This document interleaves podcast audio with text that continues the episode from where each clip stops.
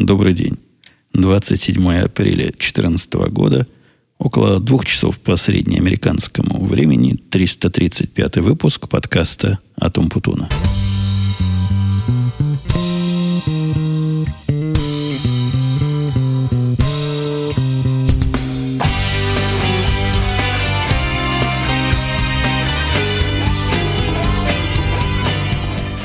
Вот, наконец, выдалась минутка – и надеюсь, больше, чем минутка. Куда-то семья ушла вся, при этом они мне доложили, уходим туда-то, но мозг мой на оперативную информацию ненужную, плохо заточен. Он это исключает. То есть, главное, я уловил. Ушли развлекаться. А вот когда придут, когда вернутся, а самое главное, вот это непростительная, конечно, ошибка мозга, мне там сказали, что делать, когда я проголодаюсь. Эту информацию я, видимо, тоже автоматически отфильтровал, потому что, согласитесь, какая-то лишняя. Когда вопрос станет ребром, что поесть, наверное, холодильник и прочие места хранения еды дадут ответ. Давайте вернемся к темам нашим. Вернемся, вернемся. Их тут целый ряд вместе с соответствующими вопросами.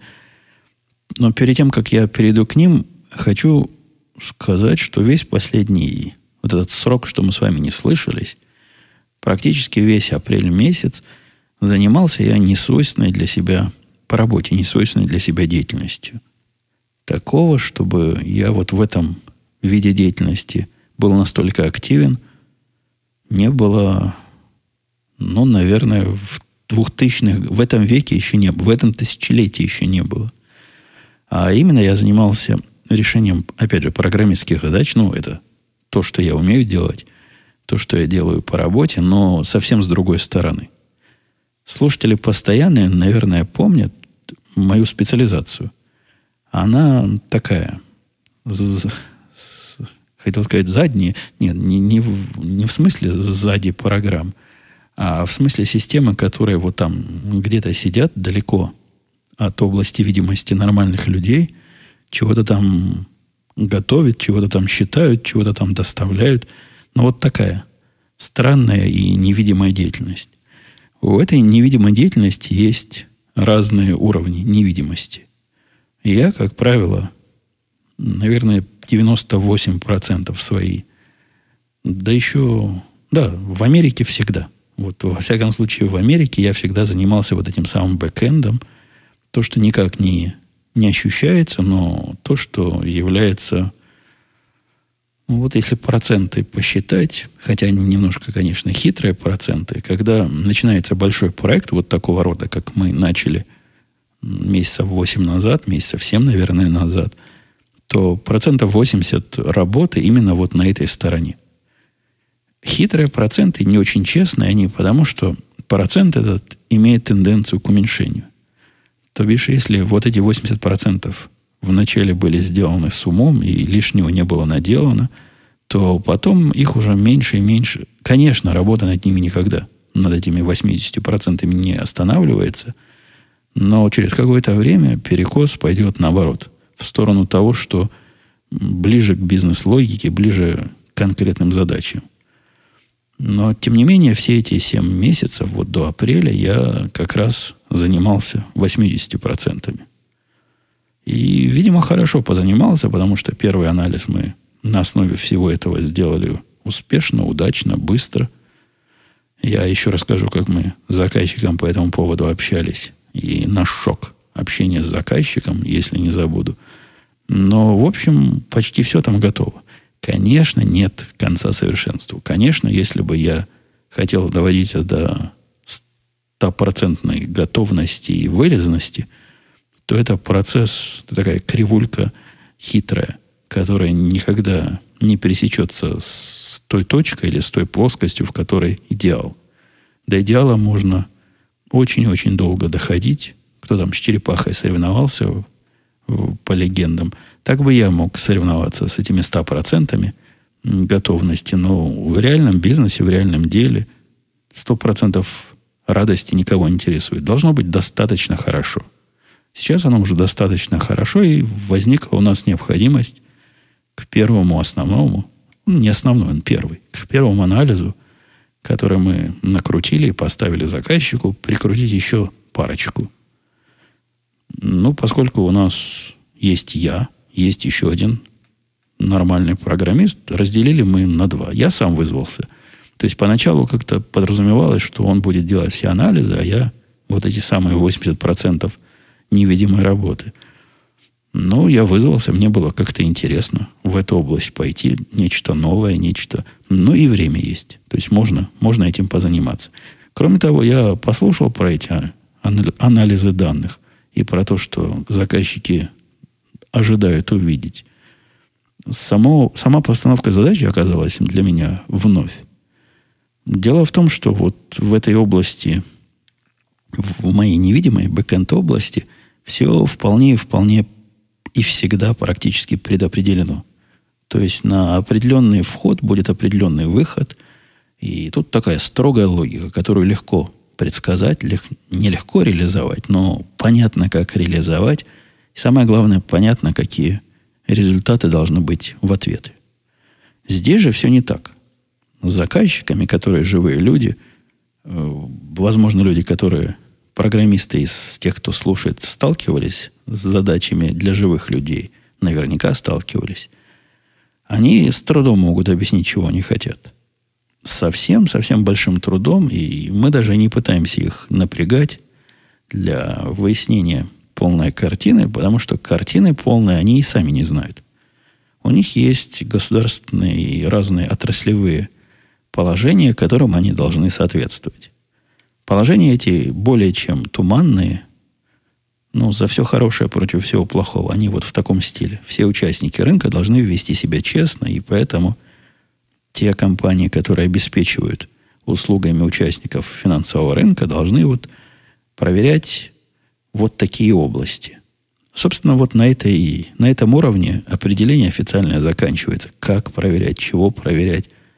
А чтобы, чтобы, чтобы хорошо было, чтобы честно было, чтобы не было всяких злоупотреблений. Поскольку области более-менее нам понятны, ну, скажем так, сильно понятнее, чем нашим заказчикам. Но и самое главное, заказчик сам, финансовая какая-то организация, старается подобного вида продукты никогда не делать самостоятельно. Зрители американских фильмов, где присутствуют президенты и советники, возможно, уже догадались, по какой причине. А, им нужна возможность отмазки – им надо сказать, это не мы посчитали, это для нас вот внешний контрактор посчитал. А с внешними контракторами, которые могли бы такое посчитать, на рынке совсем-совсем плохо. Кроме нас, практически есть еще парочка компаний, которые являются большими организациями. И с большими организациями суть, суть проблемы в том, что это что они большие.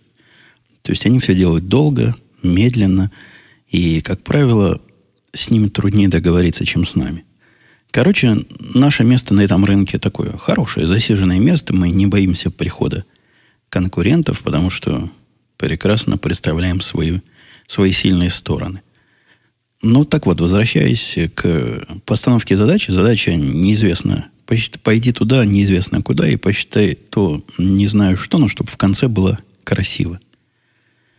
Хотя есть точка отсчета. В том анализе, который я реализовывал за апрель месяц, была такая референсная система. То есть то, чем они пользуются сейчас, потому что они просто по закону не могут, обязаны чем-то пользоваться, не могут жить вообще без подобной системы.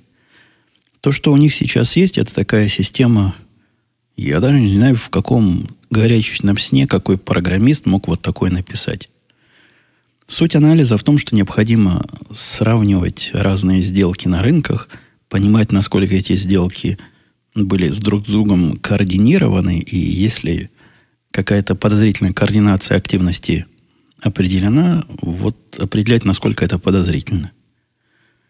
Предыдущая версия, которую они купили за огромные, за огромнейшие деньги, ну, совершенно чудовищные деньги, там мейнфреймы работают, огромные тяжелые компьютеры – и все, что эта система поставляет, это какой-то пшик. Она проводит статическое сравнение этих сделок и находит сделки, которые, возможно, могли бы как-то друг с другом кооперироваться, но на реальном рынке таких сделок тысячи, десятки тысяч. И в результате выход из этой системы по своей огромности, как ни странно, приближается в пользе к нулю. Не приближается, а просто абсолютный ноль. Но кто сможет просмотреть глазами результаты работы этой системы, если она за день выдает 18 тысяч подозрительных событий?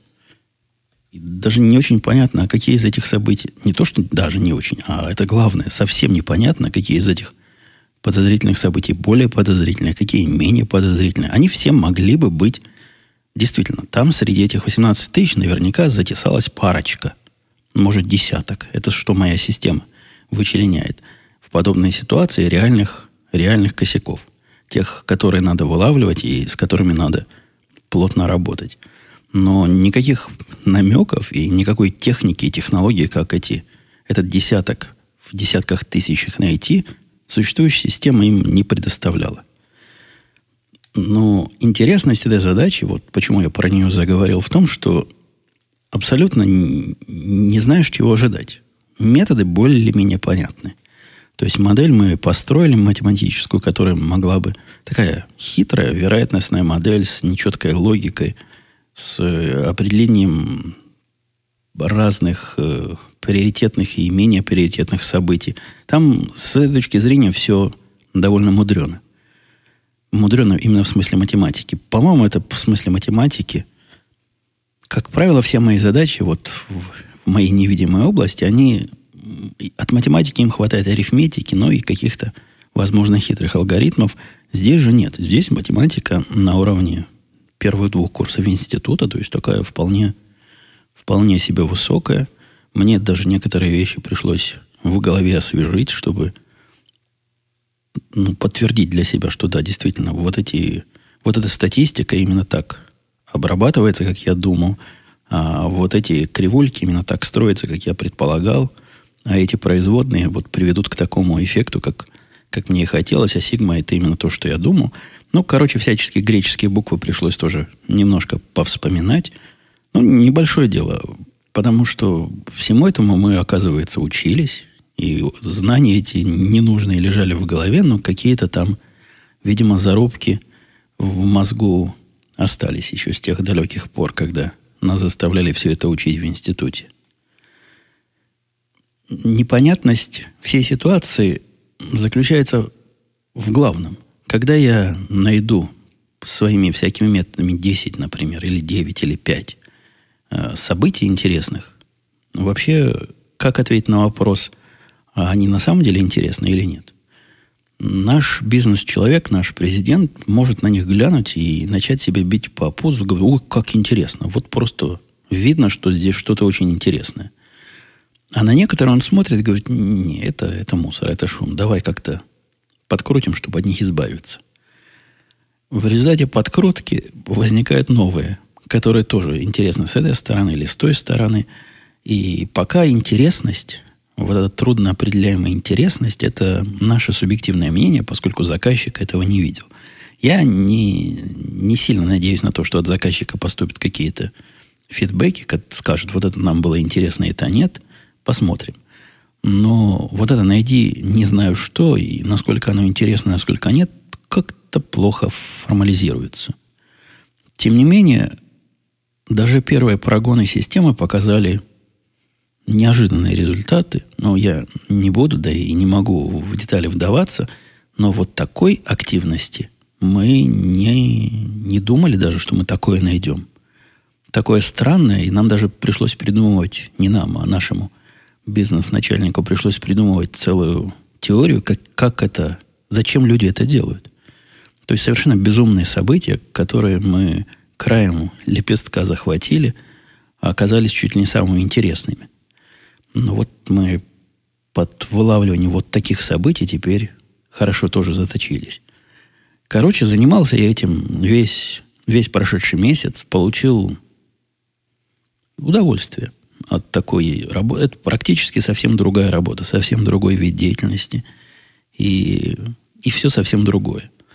То есть сложное не технически, а сложное модельно, сложное математически, непредсказуемые результаты – вот эта гибкость и нечеткая логика, что-то в этом, конечно, есть, хотя если передо мной станет выбор, какой работой заниматься, той, которой я занимался последний век, или вот это, я, наверное, все-таки выберу ту, которой занимался весь век. Был у нас официальный контакт с заказчиком по поводу нашей первой поставленной системы. Он нас всех обескуражил. Вы знаете, контакты с заказчиками как выглядят? Они звонят и начинают ногами топать, ругаться и говорить, вы нам не то посчитали, вы нам не додали, не долили, не довесили. Быстренько. Быстренько все взять и поменять. Вот этот контакт, который был, он оказался совершенно противоположный. И президент наш в растерянности. Потому что все слишком хорошо, все слишком подозрительно хорошо. Если бы я не следил за нашими системами, я бы подумал, что они их просто не используют, поэтому и хорошо. Ну, им лень этим заниматься. Ну, чего? Чего суетиться? Хорошо и хорошо. Но нет, они крайне активно используют то, что мы им поставили. Я просто вижу следы этого самого использования.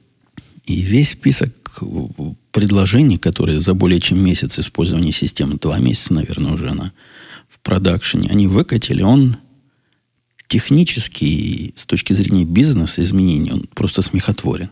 Ну, то есть переименовать вот такое, э, вот это вот в это, а здесь добавить точечку, а здесь, значит, немножко изменить вправо. Ерунда на полном, абсолютно полная ерунда. Ну, то есть ничего серьезного они не могут, им так хорошо, что ничего серьезного они больше представить себе и попросить не могут в этой системе. Самое сложное, что они запросили, это разные отчеты генерировать. Но к этому мы были готовы, и это уже у нас в процессе почти, почти, почти уже на, на выходе. Это ожидаемое. То есть я даже не могу это назвать новым требованием. Но, похоже, мы их удовлетворили вот максимально. То есть наше видение совпало с их необходимостью, бизнес-необходимостью процентов, ну, по моим наблюдением процентов на 95-98, что совершенно невероятное попадание и поразительно успешный результат. Завершая около рабочий разговор, скажу, что приходил ко мне на этой неделе индеец мой, вот тот самый, которого, с которым пришлось расстаться. Представляет он очень радостное зрелище для меня, для меня и для вас, дорогие слушатели, которые помнят, в каком разбитом и разрушенном состоянии он был еще месяц назад, совершенно деморализованный, он вернулся, вернулся в, в себя. Мало того, он еще более, более сам, чем был, более уверенный в себе, более такой куражный. Работа ему новая пошла на пользу. Там он себя чувствует хорошо. Я рассказывал, он там самый умный. Он там консультирует других. И сказалось это на всем, на он же заикается у меня. И вот когда у него был этот кризис, с ним практически невозможно было говорить. Он так сильно заикался. Ну, это же что-то психологическое, заикание в голове, не в языке. Теперь заикание его пропало. То есть он вообще со мной говорил, ни разу не, не заикнулся. Заходил он забрать разные свои вещи, которые у меня тут остались. Но когда ему надо было последний день на работу приходить, все забрать. Начальник мне позвонил, по-моему, я об этом рассказывал, сказал, как-то выйдет. Тяжело для всех, если он придет, а уже уволен, и как-то, как мы будем глаза... Он у меня человек такой чувствительный. Не мог бы ты ему просто это отдать, вы с ним вась-вась. Я, я согласился, и вот сейчас только он зашел за своим оборудованием, и я ему все отдал. Индеец такой пиндитный. Он принес мне конверт, в котором лежит там списочек наверху. 5 долларов тому-то, 10 долларов тому-то. Все, все, кому должен, ему давали деньги на покупку, разные покупки для офиса, разные люди. Вот он посчитал все, кому он чего должен, вложил в конвертики и попросил все это вернуть. Я, если не забуду, где-то у меня валялся на столе, обязательно верну. Но там самый большой долг, по-моему, 15 долларов. Ну, но индеец, видишь, все, что должен, все верну. Короче, хорошо ему там, все у него нормально, все починилось. Если вы волновались о его судьбе, не волнуйтесь. По-моему, ему это пошло только на пользу. Вот такое шокирующее, шокирующее изменение жизни. Продолжая о шоке и изменениях в жизни, вы помните мою, мой квест с водой. водяная история, водяные долги, которые наливались в огромных количествах. Я получал разные предположения от разных людей. Многие, не многие, некоторые предполагали, что все дело значит, в новом увлажнителе воздуха, и вот это он воду как не в себя жрет. И я не могу отметать такое предположение полностью, хотя оно мне кажется более чем необоснованным. Самое главное, оно было и до того. То есть тут нет причинно-следственной связи, что сразу снижает вероятность такой связи. Вероятность такой корреляции. Вы видите, я теперь уже специалист по корреляции между некоррелируемыми событиями. Так что моя бы система интеллектуальная сказала, что не, вряд ли. Вот вряд ли. Во-вторых, если бы там был настоящий искусственный интеллект, он бы посмотрел, как прибор увлажнения работает. Он не может столько воды брать. Вода там капает время от времени тонкой струйкой в такие специальные фильтры, остается в этих фильтрах, и крантик больше не течет. Там нет постоянного э, тока воды, и это абсолютно невозможно объяснить вот этим прибором. Для чисты эксперимента, конечно, можно было выключить прибор, но как-то этот эксперимент бессмысленный, потому что и до включения прибора мы наблюдали отрицательный эффект. Я полностью сдался и решил, что это вне моей компетенции подобное найти. Вызвал специалиста. Пришел ко мне специалист, специалист из... Я, я его нашел через гарантию на дом. Вы помните, у меня есть такая услуга, где, если что-то не так, могу позвонить, приходят люди за недорого, за фиксированную сумму. Визит сейчас стоит 70 долларов. Чинят все, что покрывается этой самой гарантией страховкой. Пришел чувак, и начался длинный поиск, а как же посмотреть, сколько воды расходуется в нашем доме. Когда я еще звонил в городские службы, вы помните, они мне сказали, первое дело, что вам нужно проверить, в смысле утечки, найти счетчик в доме и посмотреть, как вот сильно он крутится, и крутится ли он, когда, с вашей точки зрения, вода не тратится. Я с этим квестом не справился, я облазил весь подвал. Ну, у меня понятная проблема, я не знаю, чего искать. Они плохо объясняют, как этот счетчик выглядит внутренний, домашний – и я в интернетах на картинках смотрел, тоже там столько разных вариантов, черт его знает, как он у меня должен выглядеть. Поэтому решил, придет специалист, он поищет. Ну, даже если я найду, все равно же как-то чинить надо, если есть утечка. А оказалось, что и специалисту найти этот счетчик была проблема часа на два. Он два часа... Сначала он первые полчаса искал его в подвале. Везде, везде ходил, высматривал по, по трубам исследовал, то есть он нашел трубу, которая снаружи идет, потом по ней шел, шел, шел вовнутрь, пытался найти, где же счетчик, не нашел. После того пошел с улицы смотреть. То есть как-то ему важно было, с какой стороны этот водовод в дом приходит. И там тоже не нашел. Он искал какую-то такую коробочку на земле. И я не помню, как она называется. И вот если бы он эту коробочку нашел, она бы ему помогла найти какую-то ответную часть внутри дома. У него были довольно туманные объяснения. Он был не из тех специалистов, которые хорошо и понятно объясняет заказчику, что он именно делает. Но даже эту коробочку не нашел. То есть у соседа справа коробочка есть, у соседа слева. Он мне даже показал, как она выглядит. Не видел ли я ее где? В земле. Такая крышечка зелененькая в земле, металлическая, должна торчать. Или, как говорит моя дочка, вытарчивать. У соседей вытарчивают, у нас нет. Что такое? Почему? непонятно. Он настолько сдался, что даже стал звонить своему начальству и говорить, что делать. Никогда такого не видел. Счетчика внутри дома найти не могу, а он обязан быть. Вода, воды в дом найти не могу, но вода там есть. В полном непонимании. Я ожидал, что он свяжется с городом и спросит у них какие-то планы, но как-то, наверняка же город знает, как вода и где она и чего. Тот самый город, который нам воду продает. Но то ли эта мысль показалась ему какой-то слишком глобальной, то ли до этого просто не дошло. Еще через полчаса он радостно меня позвал. Из подвала и сказал, смотри, смотри, я нашел. Ну, я вам скажу, не мудрено, что нам, ему, и мне было так трудно это искать. Хитрые китайцы, которые жили в этом доме до нас, Они застроили этот счетчик шкафом. То есть счетчик воды оказался внутри шкафа, но они предусмотрительно сделали внутри шкафа такую дверцу. То бишь надо открыть шкаф, посмотреть, вынуть все из него. Я не знаю, как чувак это нашел. Просто полнейшее удивление. Вынуть все из шкафа и обнаружить чуть ли не тайную дверь вот в задней стене. Вот когда ее открываешь и так сбоку залазишь, фонариком себе светишь, там можешь увидеть этот счетчик. После того, как он нашел счетчик воды, все стало проще.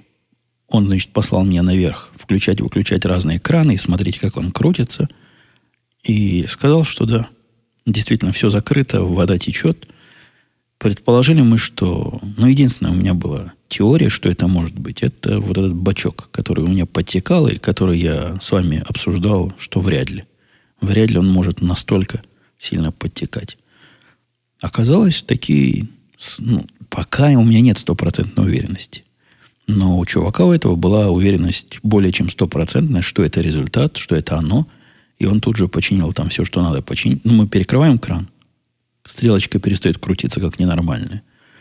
Хотя, вот глядя на поток воды, который подтекает, я не могу никак объяснить, что вот это настолько много воды, вот эти тысячи тонн может вылиться.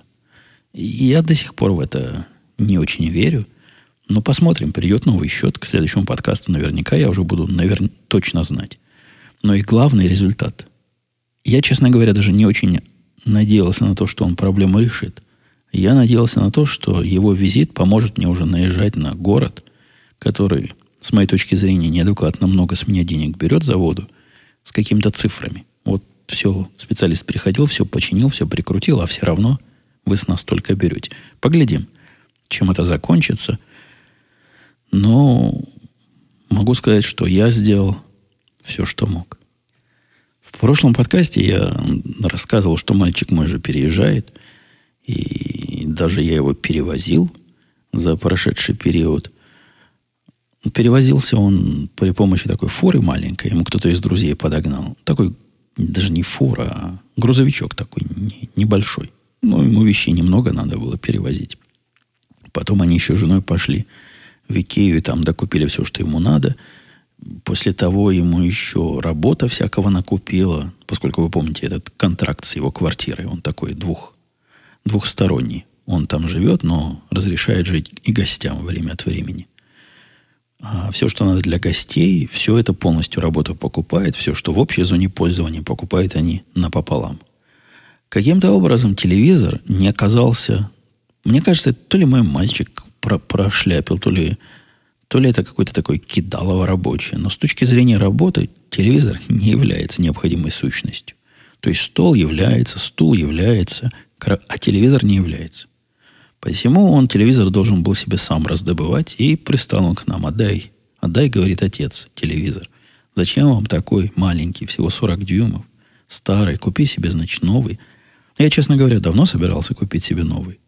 Но все не было достаточной причины. Старый прекрасно работал.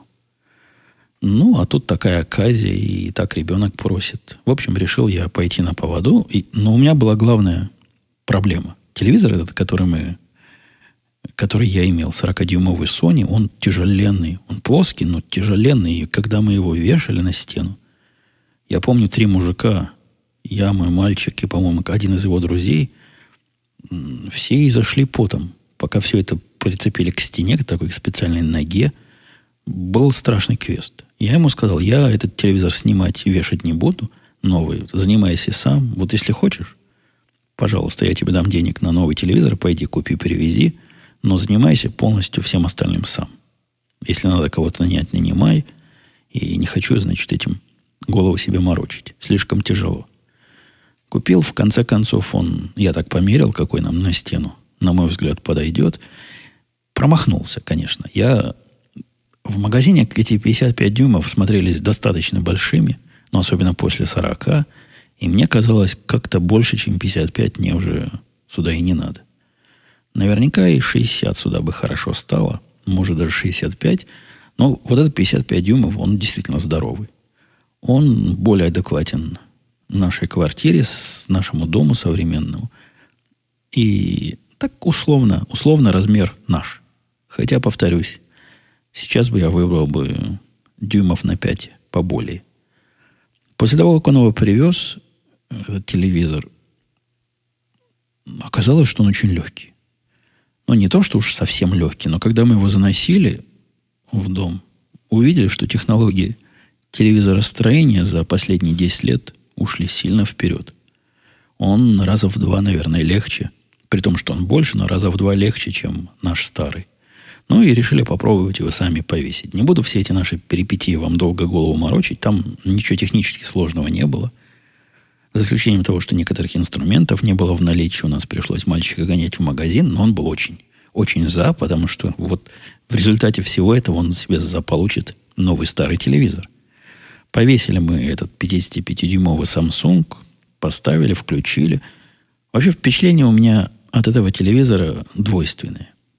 Если наш Sony показывал всегда нормально, но я не скажу, что вот вау. То есть у этого, у Samsung есть, иногда смотришь и думаешь, вау. Это вообще, вот, вот такой картинки я раньше не видел. В, Sony такого не было никогда. Sony так всегда хорошо, нормально показывал. Этот же показывает либо вау, либо э. Некоторые, я, я всячески крутил, там столько настроек у него. В основном все настройки портят картинку. И они все в основном, ну это Samsung, они все в основном включены по умолчанию, и все в основном все делают хуже. Но, например, баскетбол смотреть по нему плохо. Вот реально баскетбол какой-то некрасивый получается. А, допустим, Fox новости превосходно. Или какие-то фильмы, сериалы превосходно. А вот спорт плохо.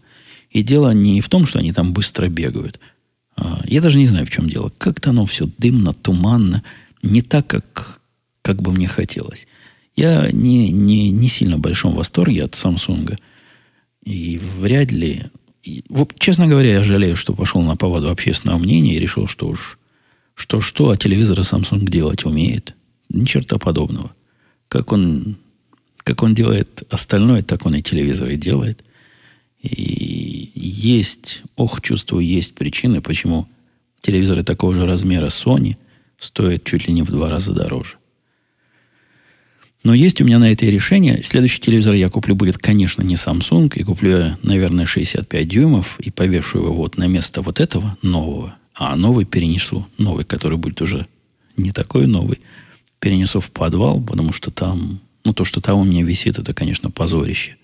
Там висит панель, которая лет 15 ей, наверное, вместе с домом она нам бесплатно досталась. Panasonic Plasma. И она такая условно HD, так типа как HD, хотя это как до HD еще были, готовы к показу HD. Не совсем честно все это показывает. Ну и совсем-совсем простая. То есть там, там даже подключить чего-то современное к ней, это, это уже большая проблема. В общем, есть, есть еще куда развиваться. Квартирка у мальчика, куда он в конце концов телевизор этот утащил и, и все вещи перевез, такая маленькая. Я... Ну вот если сравнивать, допустим, с нашим домом в Израиле, в Израиле не в Израиле, простите, в России, дом, который я купил себе – жене и вот мальчику, который тогда как раз и родился, в далекие, суровые, лихие 90-е. По-моему, в 90-м году или в 91-м я его купил. Не, в 90-м, наверное, мальчику год был тогда. Наверное, наш дом тут был меньше, чем его квартирка. Но после местных просторов квартирка, я думаю, если квадратными метрами посчитать, наверное, 45, может, 50 квадратных метров. Вот это жилая площадь. По-русски она называлась наверняка трехкомнатная. Может, даже больше, чем там три с половиной как бы комнаты. Хотя я не знаю, бывает ли три с половиной комнаты по-русски. Там есть вот такой зал. Довольно, ну, маленького размера. Такой зал, как в обычных э, советских квартирах был. Вот такого. Как самая большая комната в советских квартирах всегда была. Есть еще такая столовая комната, которая как-то с этим залом близко стоит, и между ними стены частично только есть. Вот это такая полуторная комната. Есть две больших спальни. Каждая спальня, ну, размером, ну, хорошим размером, я не знаю. Все вместе получается вот эти 45-50 квадратных метров. Все это выглядит так аккуратненько, уютненько. Нам, нам всем реально понравилось. Балкон. На балконе есть, значит, такой склад. То есть такая дверь открывается, а там внутри целая комната, в которой я не знаю, что можно хранить. Велосипеды, например. Квартирка двухэтажная, но не в том смысле, что на первом этаже и на втором можно жить. А входишь на первом этаже, там еще один такой большой шкаф, вот просто огромный шкаф, в котором, наверное, тоже можно даже мотоциклы держать. Поднимаешься по лестнице на второй этаж, и там и живешь. Балкончик, ну, все дела. Район такой симпатичный. Там живут не, не какие оборванцы, а просто молодежь разнообразная. Хотя, конечно, и оборванцев, видимо, хватает, потому что мальчик вначале жаловался, что соседи сверху, у него мексиканцы – они громко музыку включали, ему пришлось, значит, пойти постучать просто в дверь. Не по голове постучать и попросить сделать потише, потому что весь дом трясся от их музыки. Они сильно извинялись и говорили, что просто не знали, что кто-то еще живет. Эта квартира долго пустовала, там, пару месяцев. А теперь, значит, будут себя вести, соответственно, правилам общежития. И, похоже, так себя так себя и ведут. Ему нравится, нам тоже понравилось. Жена сильно увлеклась вот первой недели обстав, обставка, обставлением. В общем, покупкой мебели для этой квартиры. Там был такой конфликт. Вначале он, он же сам, он же большой, он же сам покупает себе за свои же деньги. И жене было трудно этим процессом рулить. Она говорила, ну не подходит тебе вот эта кровать, ну не, не отсюда, ну плохая она. И на каждую вот покупку у них был такой конфликт. Она его брала как... Он ее брал как эксперта и не соглашался с выводом эксперта. Я предложил Соломоново решение. Говорю, слушай, не, не морочь голову друг другу. Пойди купи сама все, что хочешь. Подари ему все, что хочешь, но будет у тебя условие. Ты купишь то, что тебе нравится. И все останутся довольными. Так и оказалось. Мальчик счастлив, что ему все досталось на халяву вся, вся мебель, вся обстановка. Жена счастлива, что обставила как надо, как правильно, как она считает нужным. Но есть только два способа обставить. Правильно, то есть как она считает нужным, и неправильно. Вот теперь там все правильно. И, в общем, все, все рады, все довольны. Решение мое было, предложение мое было вполне мудрое. Столкнулся я, это я уже перехожу к другой заметке, при поездке на работу, а, кстати, работа официально у нас уже перешла на раз в неделю визиты, это и неофициально де-факто было, но теперь оно и де-юре. То есть мы вместе собрались и сказали, ну, хватит. Хватит каждую, каждый раз говорить, мы в этот день не поедем, а поедем в следующий раз. И получалось-то на практике, что ездим мы раз в неделю, иногда и раньше, а формально, значит, договор ездит два раза в неделю.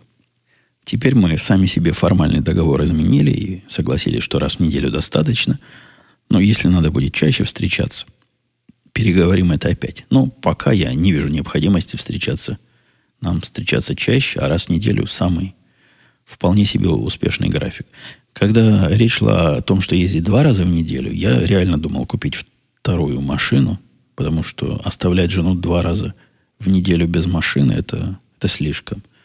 Раз в неделю, ну, во-первых, я могу и на поезде поездить, хотя не люблю. А во-вторых, переживет. Денек без колес жена переживет, возможно, не придет. Как-то глупо покупать еще одну машину, на которой ты будешь ездить один раз за неделю в лучшем случае, согласитесь. Э, это я к чему про работу-то вспомнил. А, к тому, что когда я приехал на работу, там, знаете, какая проблема? Проблема вокруг работы найти стоянку. Проблема это не так сильна, как, как была ранее, когда мы были по другую сторону речки и в том, что называется вот самый-самый бизнес-центр, самый-самый даунтаун, где все эти небоскребы, небоскребы. Мы рядом с ними, тоже в самом центре, но по другую сторону реки. И там со стоянками все лучше, и напротив нашего офиса есть открытая стоянка – которую летом, я, я тоже говорил, было трудно найти место, но когда я приезжал туда, там был чувачок, которому можно было оставить машину с ключами, и он перед тем, как уходить, в 4 или в 5 он уходил, он мне звонил, я выходил, брал у него ключи, машина уже была пере, переставлена в то место, которое, конечно, к 4-5 освобождается. И вот таким образом проблема отсутствия места решалась всегда – Теперь в связи с похолоданиями там нет никакого чувака. Но ему там реально холодно в этой будке стоять. Невозможно абсолютно. Замерзнет. Посему, если нашел место, молодец. Если нашел, крутись, ищи. Либо ставь вдоль дороги. А вот эти стоянки вдоль дороги, они... Даже дело не в том, что они дорогие. А дело в том, что там 4 доллара в час платить надо, и максимум за раз можно за 2 часа заплатить. То есть мне 2-3 раза выходить с работы, продлевать эту стоянку, целое дело. И вот приехав как-то недели, наверное, три назад на работу, я обнаружил, что вся наша вот эта, я первую, это моя дефолт-стоянка напротив, которая вся занята, засижена, а одно место свободное. И я аж радостно в это место поехал, паркуюсь, и чувствую странное. Чувствую, что машина моя как-то левым задним колесом в какую-то ямку заехала. На Хаммере, где колеса здоровые, почувствуешь, что ты в ямку заехал. Это я вам должен, надо большую ямку иметь. Ну, я так ерс-ерс выехал. Вроде бы, вроде бы уже не в ямке, вроде ровно стоит, хотя так немножко перекошено. Вылез, смотрю. Ой, смотрю и думаю, ой, думаю я. Это не ямка оказалась. Это оказался провал. В земле Возможно, он там и был. Я подозреваю, что я просто его не заметил, и поэтому место и было свободное. Там такой провал. Вот, вот я, я приложу фотографию этого провала к, в шоу-нотах. Возможно, сделаю главной картинкой, потому что реально земля провалилась. Там какой-то дыра. И я в эту дыру целиком колесом заехал. Но она оказалась чуть меньше, чем мое колесо, поэтому я ну, и, опять же, машина 4 на 4 выехала из нее нормально. Но вот не только на моей исторической родине на дороге люки открытые, в которые можно провалиться. На ровном месте, на стоянке, в безопасном, казалось бы, при бетонном покрытии всего, безопасное место. Вот такое вот организовалось. Справедливости ради, тема эта уже нерелевантна, потому что я, я ведь сразу доложил о дырке этой. Там какие-то чуваки ходили рядом в какой-то униформе. Ну, совсем другим занимались. Я спросил, они городские службы или нет? Они сказали, да-да, городские службы. Я взял одного, показал. Он что-то записал, кому-то позвонил. Когда я в следующий раз приехал, дыра все еще была. Но была она огорожена разными сигнальными ленточками, огнями и таким заборчиком. Ну, не заезжать туда. Это было недели две назад, а вот последнюю неделю уже было аккуратненько так закатано.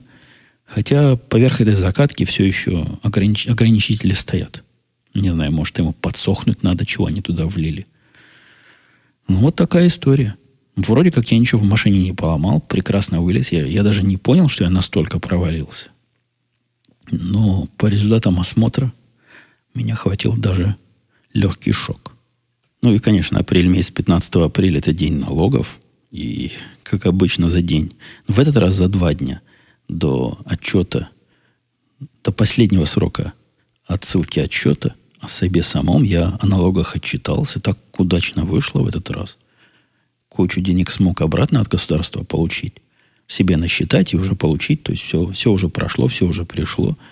Подозреваю, это связано с налоговыми оптимизациями моей прошлой работы, которая платила больше налогов в первую половину года – а потом, значит, меньше. Но вы понимаете, я первые полгода платил больше в расчете, что я дальше буду платить меньше. Потом перешел в новую контору, в которой о всей этой оптимизации ни слуху, ни духу. И в результате переплатил кучу денег. Ну, реально, там, по-моему, 7 тысяч долларов переплатил. И вот они мне все вернули. По-моему, даже 8 тысяч. Всегда приятно получать деньги, хотя от государства, хотя понимаю, что деньги-то не с куста, а деньги, которые сам переплатил. Но все равно не, мелочь, и всегда, всегда что-то приятное получить. Это что касается налогов. Что касается моей истории, не моей, а истории моей жены, как она пытается получить русский паспорт, там где-то в комментариях мне говорили, что ж вы, значит, русскую политику не одобряете, а русский паспорт себе получаете. Не, нечестно как-то с точки зрения комментатора. Это, во-первых, не я, а моя жена получает. Это ее идея фикс.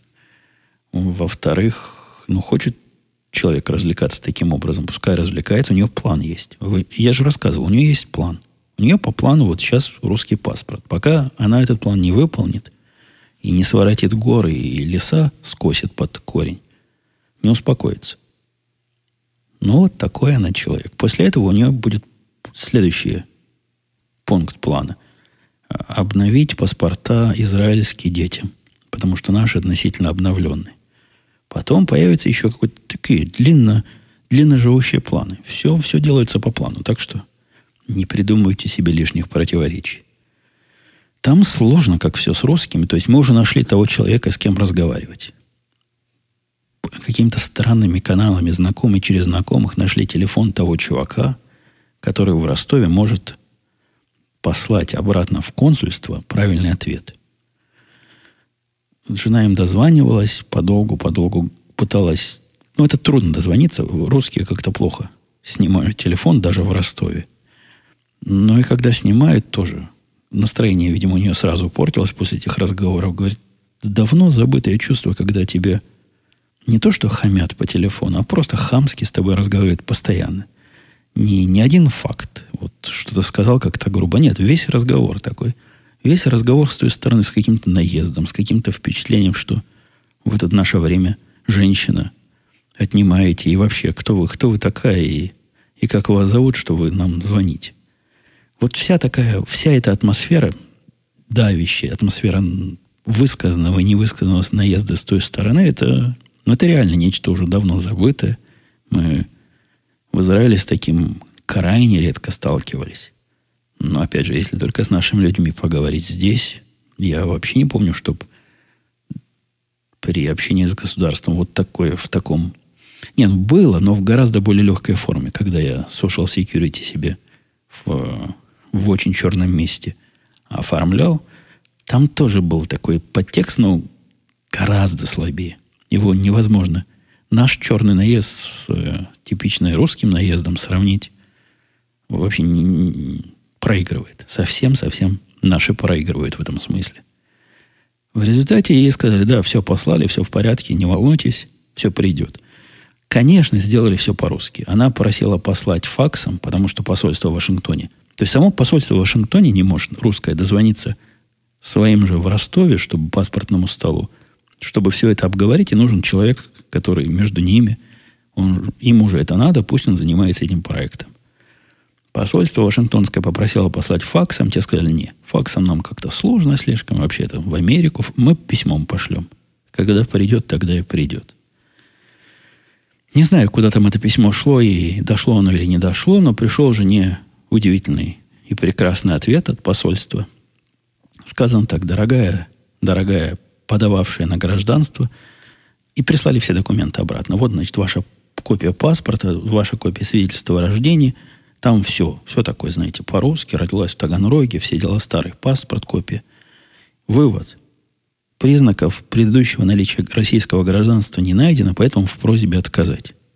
То есть признаки не найдены при свидетельстве о рождении, при паспорте, при справке о прописке, при всем, что они просили, но, но не найдено. Поэтому отказать. В списке всего этого не было вот той самой, самой главной справки из Ростова, которую должны были прислать, то, из-за чего мы хамство переживали, и то, для чего мы дозванивались. Поэтому наша текущая версия, что все-таки Родина – нас не, не до конца кинуло. Просто на родине все делается медленно. И письмо либо не дошло еще, либо потерялось в пути, либо нам придется еще раз звонить и в этот раз просить послать факс со слезами на глазах. Ну, в общем, будем продолжать. Процесс это, я чувствую, займет больше, чем год. Я, когда мы его начинали, со смехом предполагал, что, наверное, за год управимся. Похоже, я был слишком оптимистичен. Давайте я вопросы затрону так бегло. Михайло пишет, Евгений, спасибо за интересный подкаст. Как раз начал слушать с самого начала. У меня такой вопрос. Так получилось, что я живу в Чикаго уже два года, у меня хороший английский, мне 30 лет. Стоит ли мне попробовать курсы по тестированию программ? Какие шансы найти работу после успешного заканчивания таких курсов? Заранее спасибо за ответ. Наверное, стоит. Мне кажется, я далек от области вот этих тестировщиков. И в области, в которой я пересекаюсь, их актуальность становится все менее и менее важна. Но в больших компаниях, которых тут в нашей Чикагской области, да до черта и больше, дофига и больше, много финансовых разных институтов, там, я думаю, эта работа очень даже и востребована. Но я из своего опыта не могу сказать. Я сам тестировщиков не искал и не ищу. Посему лучше поспрашивайте тех, кто, кто знаком не понаслышке с этим рынком труда. Но глядя на рынок труда других около э, хай-технических специалистов, которые плачут слезами кровавыми из-за отсутствия предложений и огромного спроса, я думаю, нечто подобное должно быть и с тестировщиком. Но если кто знает вот с реальным американским опытом, не обязательно чикагским, ответьте там Михайло э, с цифрами в зубах и примерами в руках. Отличный выпуск, пишет Иван. Э, даже про политику у вас как-то нормально вышло, что очень удивительно, учитывая гадость этой темы. А ему перпендикулярное мнение от Ру и Крока – Спасибо за подкаст, но одна просьба не затрагивать политику. Но не ваше это, про бытовую жизнь и технологии у вас лучше получается. Нет никакой, дорогие оба, перпендикулярных э, комментатора, никакой особенности, особой особенности э, в моих рассказах о политике нет. Особенность, я вас уверяю, у вас в голове, а не у меня в голосе – Тема эта ничем, по сути, не отличается от любой другой темы, на которую я говорю. Просто вы на нее реагируете как-то резче. Может, вам на своей стороне поискать, почему вам она кажется либо гадостной, либо, либо еще какой-то. Ну, нельзя вот в это интеллигентское залезть э, куда интеллигентного, в раковину интеллигентскую и сказать, что все вокруг нас нас не интересует, мы будем жить своим маленьким мирком. Ну вот и вот, вот и вот. Получается, что получается в результате. Добрый день, Евгений. Меня зовут Валентин. Я живу в Севастополе, слушаю ваши подкасты. Вот опять про... Вы говорите не, не, не про политику, видите слово Севастополь. Я предполагаю, дальше пойдет же в ту самую сторону, которая, как один комментатор, учитывая гадость этой темы, а второй просит не затрагивать. Так вот, Валентин живет в Севастополе, слушает подкасты года два-три. Скажите, пожалуйста, у вас лично есть хоть малейшее сомнение в том, что жители моего города на референдуме могли высказаться иначе? И э, я не знаю. Валентин, я не знаю. Я... И, собственно, мне это и не особо волнует, как бы они могли. Вот это сослагательное наклонение могли бы, либо не могли бы, но факт, что голосование прошло в той форме, в которой оно прошло, собственно, для меня не скажу, что является определяющим, просто сводит на нет весь подтекст вашего вопроса. Думаете ли вы, что результаты были потасованы? Опять же, понятия не имею, и смотри мой предыдущий ответ, это абсолютно не важно.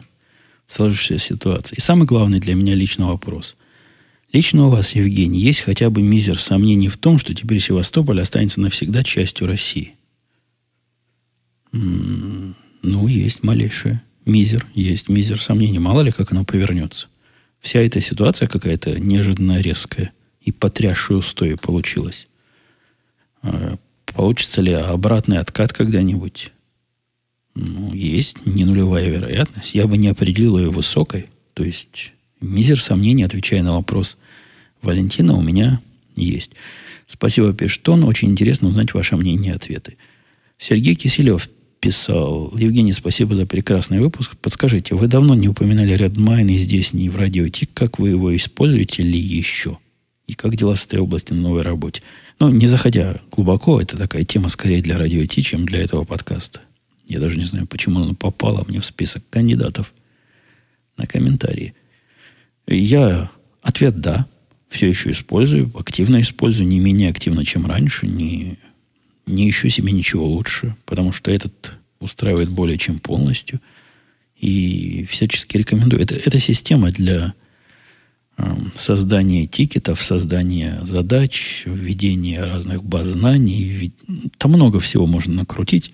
Но у нас она в конторе такая центра, центра, не центростремительная, центровая практически. Не все ее используют с одинаковой эффективностью – и активностью, но я привил эту, эту культуру. Была сильная проблема, я поэтому по-моему, по этому поводу уже говорил, даже не совсем вот с, с Redmine или с внедрением его, а попытки внедрения хоть какой-то организации, хоть каких-то рамочек в без неорганизованную структуру этой самой компании, когда я пришел в нее 7 месяцев назад. Огромное время это заняло. Я не скажу, что стопроцентный успех я получил. но достаточный успех. Люди, которые там работали, они сильно были измучены предыдущим своим опытом, где, работая в банках, их заставляли именно процедуру исполнять. И теперь они инстинктивно встают на дыбы. Это просто как, как у собачки Павлова. Пытающие хоть минимальную структуру вернуть, они сразу на дыбы, мы, мол, стартап, нам все это не надо. У нас маленькая компания, мы и так договоримся. Ну, я, я и не давлю особо, но показываю на примере, что хотя бы минимальная структура иногда и минимальная структура иногда бывает полезна, а о большем, о большем я и не прошу. Евгений Вольф писал, Евгений, интересуетесь ли вы Стругацкими? Тоже ответ короткий «да». Что значит, какими можно интересоваться? Я читаю, вполне ценю некоторые произведения, некоторые считаю э, более интересными, некоторые менее мощными. В общем, конечно, как же, как же иначе? Э, Лакити писал. Спасибо за подкаст. Хочется, хоть и запоздало, поздравить с релизом вашего продукта, а также верить, что вы дожали босса по поводу отметить это дело. О, с этим вышел конфуз. Я использовал весь свой шарм. И мой шарм дал маху. Придя на работу, я рассказал своим орлам, что была у нас раньше, сказала им, традиция отмечать релиз нового продукта. Но потом, когда он пришел, наш начальник, я, глядя на него, у меня в голове одно не накладывается на другое. То есть традицию помню, отмечали помню. А вот этого именно начальника не помню, чтобы мы с ним отмечали.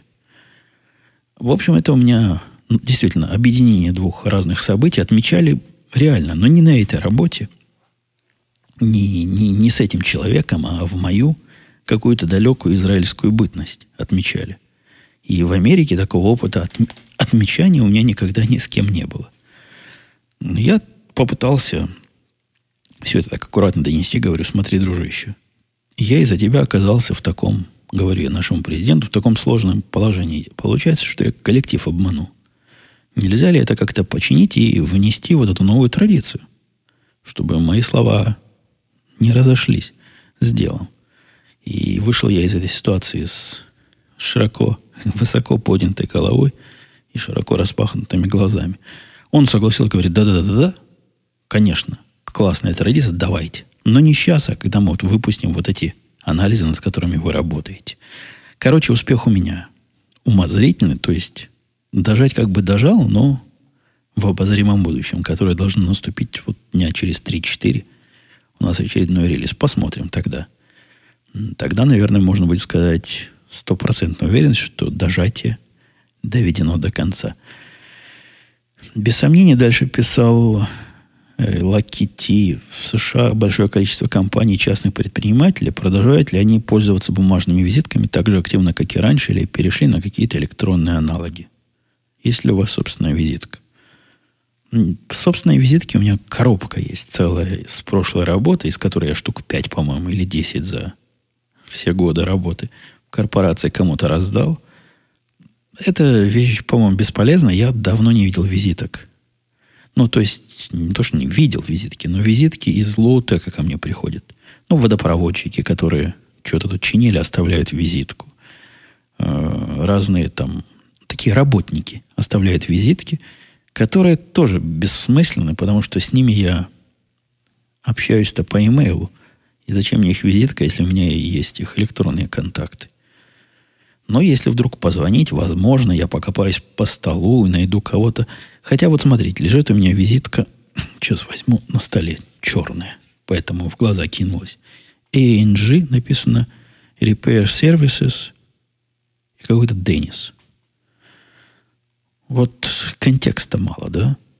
Кто, какие, что он именно реперит? Почему она у меня на столе лежит? Какой у меня с ним? Он, он мне вообще что чинил? Это мужик, который воду чинил? Или мужик, который... Непонятно.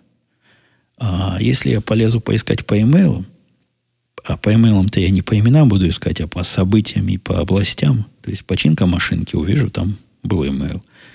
Ну, вы поняли, к чему я клоню. Как-то визитки несут слишком мало полезной нагрузки и какая-то бестолковая совершенно вещь.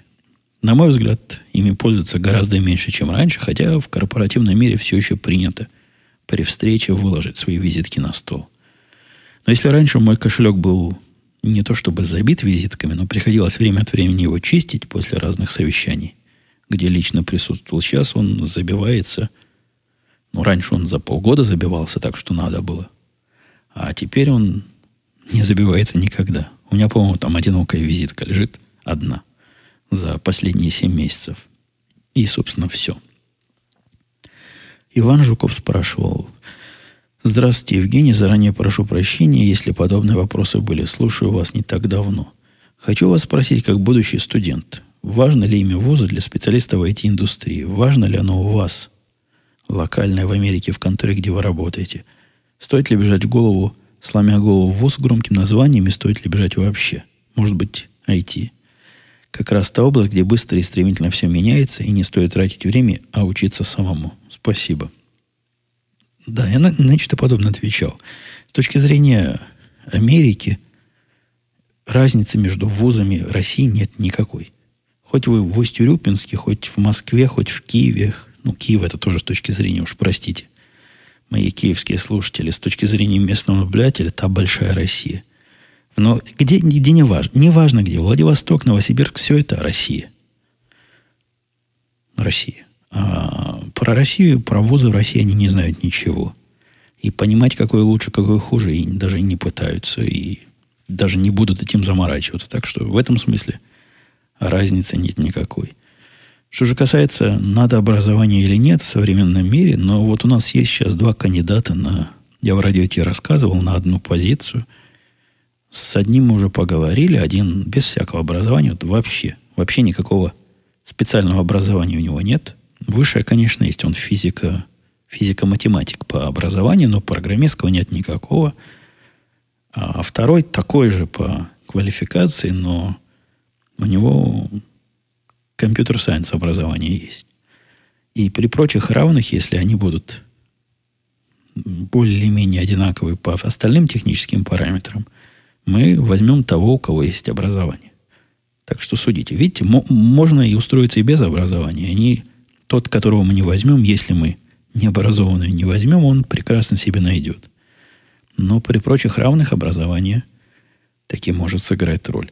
Ну и практически, вот из моего прошлого рассказа, вы видите, я какую-то математику вспомнил из образования. То есть не такая это и лишняя штука.